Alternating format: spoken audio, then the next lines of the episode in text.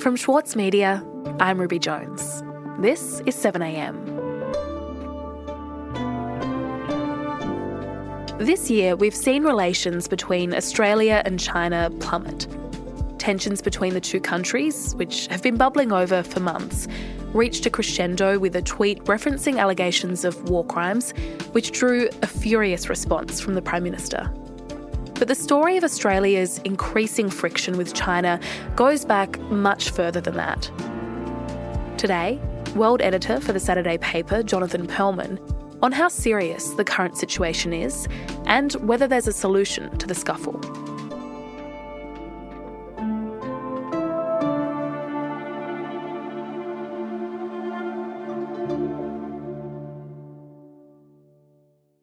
Jonathan, when was the last time that you recall things being cordial between Australia and China? Well, it seems like a long time ago now, but I would go back to 2014 with the last time that Australia had a visit from a Chinese president. We begin with President Xi Jinping's ongoing state visit to Australia. President Xi has made. This was the visit by Xi Jinping. Um, he'd been here for the G20 summit and then stayed on for this state visit. He was here with his wife. They went across the country, including to Tasmania. Tasmania is looking forward to gearing up ties with China and boosting the tourism industry, as China is Tasmania's largest trading partner. And during that visit, he and Tony Abbott celebrated the signing of uh, a free trade deal, which had been a long time in the making. The two leaders declared they will lift bilateral ties to a comprehensive strategic partnership in a statement. This was the first of China's free trade deals with a major economy. It cut dairy tariffs, it cut some agricultural tariffs. It was really seen as a, a, an important agreement for Australia. With free trade negotiations concluded and with a comprehensive strategic partnership established, this is a historic and memorable day. And Abbott said to Xi Jinping that um, no other Chinese leader had ever been anything like such a good friend to Australia. No Chinese president has ever known more about Australia than President Xi. A lot has changed since then. Scott Morrison is on track to become the first Australian Prime Minister not to visit China since the two countries established diplomatic ties in 1972, and that's because he hasn't been invited. So, as you say, diplomatic ties were established back in 1972. Can you tell me more about what Australia's relationship with China was like then? Well, Australia's actually had very long relations with China, going back to the early 1970s under Gough Whitlam. The hopes of that region rest upon not only a better understanding with China, but a better understanding of China. This was really early days for a Western country to be um, opening up diplomatic ties with Communist China. China, Australia, and all the countries in our region will be the beneficiaries of a better mutual understanding. And the relationship continued, it grew slowly, and of course, China wasn't the economic powerhouse then that it is today. And then in the 90s, and particularly in the late 90s, early 2000s, the relationship really became overtaken by the trade dimension. China started to boom, it was desperate for Australian resources. The opportunities for deepening the relationship are almost limitless. China overtook Japan as Australia's largest trading partner around 2008, 2009, um, and the relationship really started to blossom on the basis of that two way trade relationship. It is Australia's largest trading partner, largest export market, and largest source of imports. Bilateral trade peaked at about 140 billion US dollars in 20. Mm, okay, so we're now in a situation where China is our largest trading partner, but the Prime Minister of Australia has not been invited to visit, and that's despite our long standing diplomatic ties. So, when did the relationship start to break down? The really serious breakdown began in late 2017. ASIO says espionage and foreign interference against Australian interests is extensive unrelenting, and increasingly sophisticated. At the time, Australia was becoming increasingly worried about Chinese foreign interference. It is no secret that China is very active in intelligence activities directed against us. There was the Sam Dastyari affair where a Labor MP took a pro China position after accepting political donations from a Chinese donor. By revelations, a company with links to the Chinese government reimbursed a Labor frontbencher's debt. Senator Sam Dastyari admits he was wrong to. And Australia then, under Malcolm Turnbull, introduced foreign interference legislation, which was aimed at Beijing. It was seen as aimed at Beijing, despite the sort of public denials of that. That was a major development, and China had been very angry about a series of decisions by Australia to block foreign investments uh, in gas, in infrastructure, and in agriculture. And then in 2018, Australia became the first country in the world to ban Huawei, the Chinese telecommunications firm, from participating in the rollout of the 5G network. So all those developments led to a, a serious breakdown in the relationship, but things have become a lot worse in the past year. We have been clear and consistent in raising human rights concerns. Firstly, Australia has made statements about the mass detention by China of Uyghurs. More remains to be done to address these, including concerning reports of repressive measures enforced against Uyghurs and other ethnic minorities in Xinjiang. And also the treatment of protesters in Hong Kong and Hong Kong's new national security law. Um, let me say that our government together with other governments around the world, have been very consistent in expressing our concerns um, about the imposition of the national security law on Hong Kong. And then earlier this year, after the COVID 19 pandemic broke out, Australia made this call for an inquiry into the origins of the pandemic. Now, it would seem entirely reasonable and sensible that the world would want to have an independent assessment of how this all occurred. And it was done in a fairly clumsy way and uh, really seemed to point the finger at Beijing. So there were all these kind of series of disputes that led to tensions. But I think it's also important to remember that there are more structural forces in play, that tensions are rising between Washington and Beijing, and Australia is a close ally of the US. And Australia has responded by making a series of security moves. So Scott Morrison made his first and only visit overseas during the pandemic to Japan to form a defence pact with Japan. And Australia has become part of this, uh, the, the Quad, this partnership with the US, Japan, and India, which is growing. So China and Australia are sort of on opposite sides of the chessboard in Asia, and that's not helping the relationship either. And so, Jonathan, all of this has led up to the current moment of tension that we're in. And right now, do you think that the relationship between Australia and China is genuinely at risk? I do. I think that the relationship was already bad and it's now almost spiraling out of control. Josh Frydenberg has admitted that Chinese actions are, are uh, damaging the Australian economy. You know, there could be more economic punishments from China.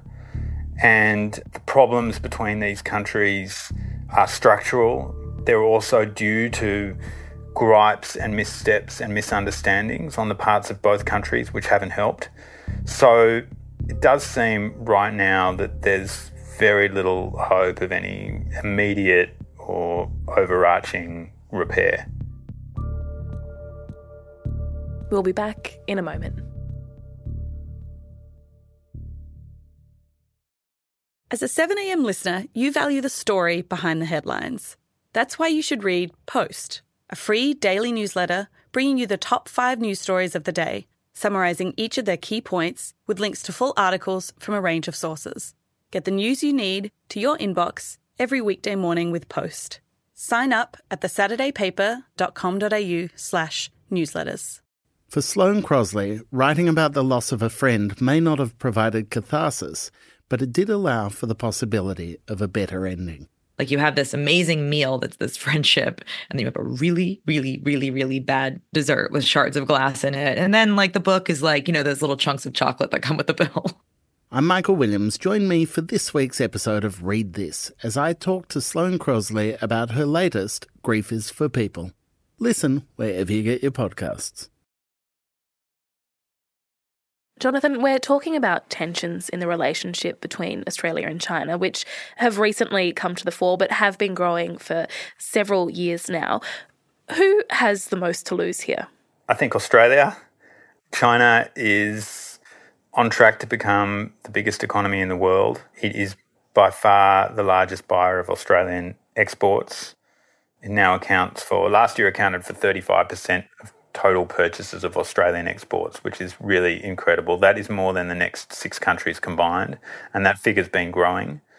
But what we've seen is that as the relationship has soured, China has started to restrict purchases of, of some Australian exports. Australia's often difficult relationship with our biggest trading partner is once again in the spotlight this morning, with Beijing making good on a threat to slap punitive tariffs on imports of Australian barley. And China's given different reasons for, for not letting these exports in or for imposing tariffs. The gloves are off in Australia's trade dispute with China, with Beijing today slapping a huge tariff on our wine exports. It doesn't present them as punishments, partly because it's concerned about Australia taking action in response to that at the World Trade Organization. China has also warned tourists and students to avoid visiting Australia, claiming they may be subject to racial discrimination. But there's also been diplomatic and political fallout. China has imposed a freeze on ministerial visits and contacts. There's been bars on visits by Australian MPs and, and some journalists. We've seen uh, Australian correspondents leave China so that Australian media outlets don't have correspondence in China anymore.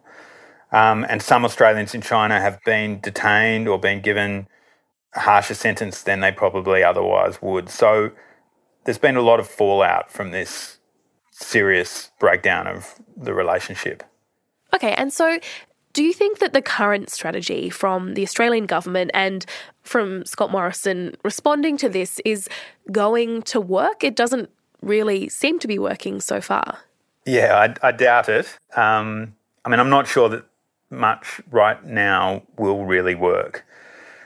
But definitely, opinion in Australia is, is fiercely divided, including amongst MPs, but also commentators, analysts, experts.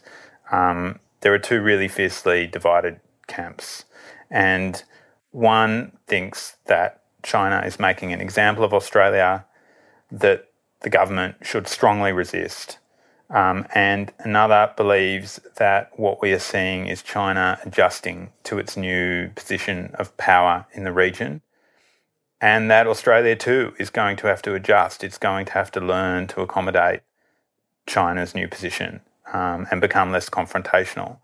But either way, I think that the difficulties in this relationship are going to demand some very shrewd and clever diplomacy. Spokesperson for China's Foreign Ministry Zhao Lijian posted this tweet saying, shocked by murder of Afghan civilians and prisoners by Australian soldiers. So, for instance, Morrison this week, rather than holding a press conference as soon as Zhao's trolling tweet came out.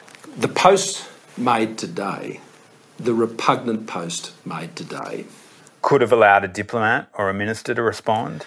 Of an image, a falsified image, of an Australian soldier threatening a young child with a knife. He didn't necessarily need to respond to this Chinese official's tweet. It is deeply offensive to every Australian. No matter how offensive it was. The Chinese government should be totally ashamed of this post. But this again points to the fact that navigating this relationship is, is difficult. And I think missteps are going to continue. And the problem for Australia is that the consequences are becoming more serious and more costly. Mm. And Jonathan, what do you think China's long term strategy is here? Because we're seeing this pattern play out where there's an inflammatory comment or a tweet, and that provokes a response from the Australian government, and then there are sanctions in response to that. Is this cycle beginning to repeat itself? And to what end? What is the larger plan in Beijing? One problem is that it's very difficult to know China's overall plan. Xi Jinping does not give almost daily press conferences like the Australian Prime Minister and can be hard to read and sometimes deliberately hard to read. I would be wary of seeing all of this as part of some grand master plan by China. I do think it's important to bear in mind that China, like Australia, and even though it's a one party state and it's led by the most powerful president since Mao, has different cogs, it has different forces at work. But China under Xi is powerful and it's a it's proud, it's increasingly willing to show its strength. It is, I think, angry at recent Australian government actions. It's not all that concerned about showing its fury even in ways, as we've seen this week, that are that are really crass and and quite unbecoming.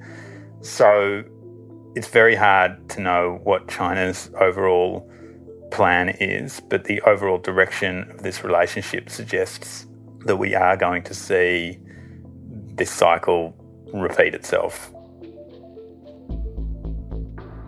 Jonathan, thank you so much for your time today. Thanks, Ruby.